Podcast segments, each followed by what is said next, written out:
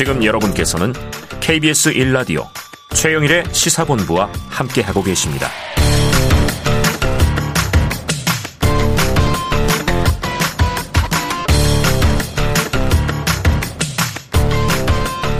네, 청취율 조사 기간입니다. 최영일의 시사본부를 잘 듣고 있다. 이렇게 답해 주시면 큰 도움이 되겠습니다. 시사본부 매일 이 시간 청취자분들께 깜짝 선물 드리고 있는데요. 이번 주는 자유롭게 드시고 싶은 거 사드시라고 편의점 상품권을 드리고 있죠. 자, 문자로 의견 보내주시는 청취자분들에게 편의점 상품권 보내드리고요. 또 다섯 분을 더 저희가 선정해서 저의 사인이 들어간 신간 불을 만드는 경험의 힘 개별 발송해 드리도록 하겠습니다. 짧은 문자 50원, 긴 문자 100원이 드는 샵 9730으로 의견 많이 보내주시고요. 자, 주간 사건 사고 소식을 알아보는 배상훈의 사건본부. 배상훈 프로파일러 나와 계십니다. 어서 오세요. 안녕하세요. 자, 오늘은 이 대선 후보들이 사실은 또 다 법조인이에요. 이 여야 유력 주자들은 어, 형사 사법 정책 공약도 있는데 공권력에 대한 것도 있지 않습니까? 또 이제 시민 보호에 대한 얘기도 많이 하고 자, 경찰과 관련된 수사권 공약을 좀 비교 분석하는 특별한 시간을 마련했습니다. 정식 발표가 된 건 아닌데 검찰 개혁, 수사권 조정 그간의 발언들을 보면 입장들이 좀 정리는 되죠. 예. 뭐 이재명 후보는 뭐 관훈 토론 토론회 그리고 음. 공약 발표 그리고 여러 언론 인터뷰를 통해서 여러 자 방면으로 음. 본인의 공약을 발표하셨고요. 네네. 윤석열 후보께서는 꼭 정확한 건 아닌데 네. 정확히 그걸 지적한 건 아닌데 여러 이제 문답 과정에서 어, 이런 여러 얘기를 하셨고 안철수 후보는 직접 공약을 발표하셨습니다. 아, 그래요? 예. 그리고 심상정 후보는 아직 네. 좀 미약하지만은 기존 것을 좀 유지하는 형태. 네네. 조금 아직 구체화는 덜 된 것 같습니다. 그래요. 자, 진보 진영의 뭐 이렇게 좀 사이다 이렇게 불려온 음. 이재명 후보는 검찰 개혁의 목소리는 또 많이 냈던 것 같고 과거에 또참이 절묘하게도 음. 이번 야권의 대선 후보 윤석열 후보는 또 바로 전직 검찰총장입니다. 자, 이재명 후보 현 정부의 검찰 개혁 기조를 이어간다는 입장. 그러면 공수처 검찰 개혁 이 관련해서 어떤 입장 보이고 있습니까? 뭐 한마디로 말하면 기존의 문재인 정부의 검찰 개혁의 기조를 완수한다. 완수한다. 아, 지금은 다소 미흡하다. 미완이다. 그런데 이제 주도 주로 주도하시는 김용민 의원. 박주민 의원, 이탄희 의원, 황운하 의원 어. 뭐 이런 분들은 조금 더더 나아가서 기소청, 수사청 아, 그 얘기 기소청 했죠. 뭐 이런 쪽으로도 하지만 사실은 속도를 조절하고 있고 네. 속도 조절론자들은 조홍천 의원 같은 형태로 네네네네. 약간 중간 정도 예. 그렇기 때문에 그 부분을 절묘하게 좀 절충한 아. 형태에서 공수처를 더 안정화시키고 검찰 개혁을 더 강화하는 방향이 검찰 개혁 그리고 그렇게 되는 과정에서 경찰의 수사권을 지금보다는 조금 더 강화하는 방향 네네. 이런 쪽으로 이제 방향을 잡고 계신 걸로 본인은 말씀하고 계십니다. 네. 그럼 완급 조정에 들어갔지만 이제 강한 검찰 개혁주의자들은 민주당 내에서 아직도 예, 더, 가, 수사청, 기소청까지 얘기하고 있는데 더 강하게 말씀하시지만 중간에 또 약간 완충이 좀 있는 그런 네. 상황이라고 보여집니다. 그러면 이제 이재명 후보는 그 완급, 완충 조절을 하면서 검찰 개혁을 어쨌든 이제 추진해 나간다. 조금 더 나가자 예. 이 얘기죠. 예. 자, 그러면 지금 이제 이 검경 수사권 조정이 돼 있잖아요. 예. 6대 범죄에 대해서는 검찰이 수사할 수 있지만 나머지는 다 경찰에게 이제 이관된 건데 이 수사권 그리고 기소권 분리 문제에 대해서 이재명 후보의 입장은 좀 또렷하게 나온 게 있나요?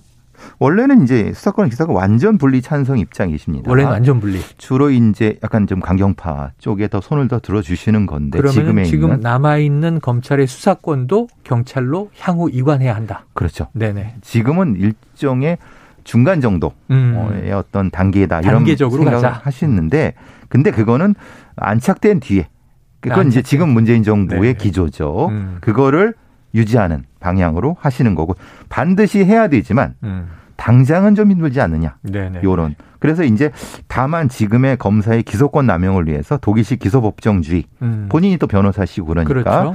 그런 쪽. 그래서 검사장 직선제 같은 지금 제도 하에서 조금 더 나가서 보완할 수 있는. 검사 처- 검사의 권한을 조금 줄이는 네네. 그런 방향이 주요한 방향 되겠습니다. 야, 이게 미국 같은 경우 그런 거 보는데요. 연방 검사, 이 검찰청장이나 검사장 이 막 선출직이잖아요. 지방 검사장이 선출직이죠. 네. 예.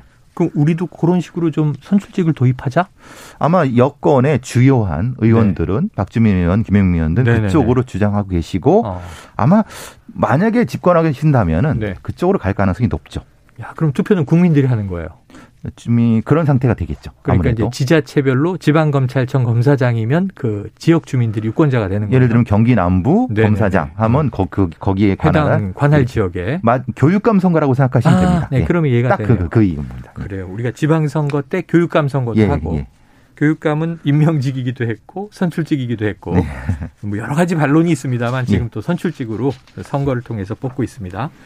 자 반대로 윤석열 후보 뭐 이제 반문 다 모여라 이런 입장이니까 문재인 정부 검찰총장 출신임에도 문재인 정부의 검찰 개혁은 실패했다 이런 주장인데 그럼 검찰 개혁과 공수처에 대해서는 어떤 입장을 피력했나요? 사실 좀 묘한 부분이 있습니다. 네.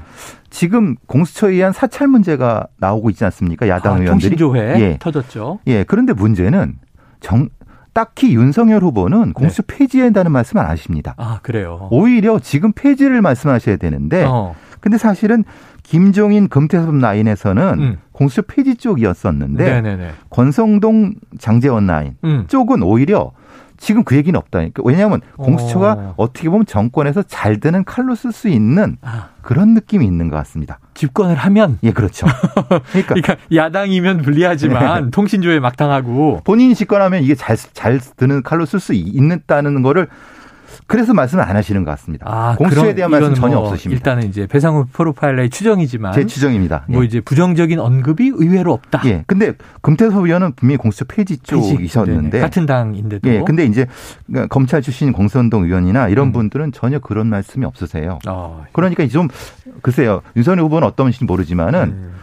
명확히는 그런 제도적인 문제는 말씀하지 않고 네. 다만 제도적인 거는 민정수석실 폐지 정도만 아, 말씀하십니다. 그죠. 민정수석실 폐지. 청와대에서는 없애야 한다. 예. 자, 그런데 이제 통신조회에 대해서는 뭐 격하게 좀 이제 분노하긴 그렇죠. 했어요. 예. 이 게슈타포 같은 일이다 뭐 이런 예. 얘기를 했는데 정작 제도나 기구에 대해서는 예. 폐지론을 얘기한 바는 없다. 어 이게 좀 말씀하신 대로 듣고 보니까 묘하네요. 그렇죠. 예. 어 이게 배 프로파일러의 추정은 검찰이 장검이라면 공수처는 단검이 되지 않겠는가 이런 추정이십니다. 지켜봐야죠. 자 윤석열 후보는 또 다른 방안 이 민정수석실 폐지 이거는 명분이 좀 있습니까?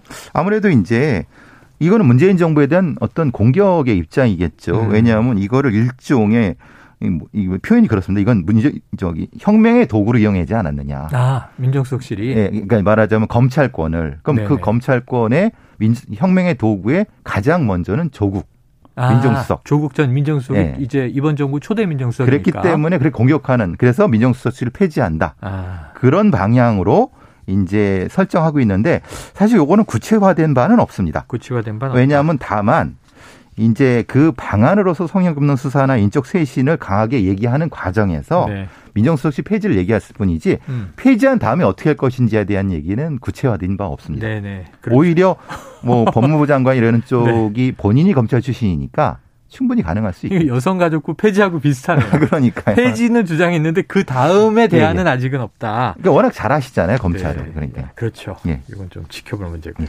자 윤석열 후보 어, 얼마 전에 범죄와의 전쟁 선포했습니다. 이 기억이 지난해인데 구체적으로 좀 이 범죄와의 전쟁 내용이 좀 다듬어져 나온 게 있나요? 아무래도 이제 이거는 이제 본인이 20년 검사 생활을 통해서 음. 안전 전문가, 국민 안전 전문가로서 아, 경찰력만으로는 부족하기 때문에 네. 국가 지방자치제 총체적으로 범죄 예방 시스템을 갖춰서 흉악범죄의 바- 전쟁을 통해 반드시 승리하겠다라고 네. 하는 일종의 약속 같은 건데 음. 제도적인 측면은 아닙니다. 아 본인의 의지를 표현하는 과정에서 네네네. 이걸 선포했는데 그래서 구체적이진 않습니다. 구체적이진 예, 예, 않다. 예. 다만 어쨌든 좀 치안을 안전하게 하겠다. 그렇죠. 본인이 이 전문가니까. 그러니까 예. 본인의 또 경력을 좀 부각시키는 그렇죠. 쪽으로 예, 예, 예. 전문성을 내세운 거라고 보고요. 자, 요즘에 삼강 구도가 과연 될 것인가? 음. 아까 이상돈 교수님은 좀 부정적으로 보셨는데 어쨌든 두 자릿수 지지율로 올라온 안철수 후보 명확하게 공약을 냈다고 예, 말씀하셨죠. 공약을 말씀하셨습니다. 그럼 어떤 내용이에요? 공수처 폐지를 추진한다고 하셨고요. 공수처 폐지다. 예, 어. 그러니까 약, 약간 두 개가 섞여 있습니다. 예, 예, 양쪽 입장이 예, 완전히 기소 부수 사건을 분리하시겠다고 하셨고 어, 거기에 이제 기소권에 검찰이 갔는데 다만 지금 정부하고 다른 거는 음, 수사 지휘권을 검찰이 존치하는 방향, 아, 옛날 방향으로. 지휘권은 예, 예. 음. 그러니까 이것이 좀 양쪽을 절충하는 방향인 네네. 걸로 보여집니다. 야, 이게 묘하네요. 그러니까 수사권은 경찰, 기소는 다 검찰 네. 이렇게 분리를 하는데 수사와 기소를 분리하는데 다만 검찰의 수사 지휘권을 두는 것은 과거의 방식을 다시 끌어다 적용하는 그런데 공수처는 네. 폐지. 공수처는 폐지. 예, 이런 식입니다. 예. 아, 이게 세 개를 쭉 듣고 어떤 게 제일 좋은 건지 좀 모르겠어요. 전문가 입장에서는 어때요? 평가를 좀 해주신다면. 어우, 저는 누굴 편을 들수 네, 없습니다. 알겠습니다. 어, 몸을 사리십니다.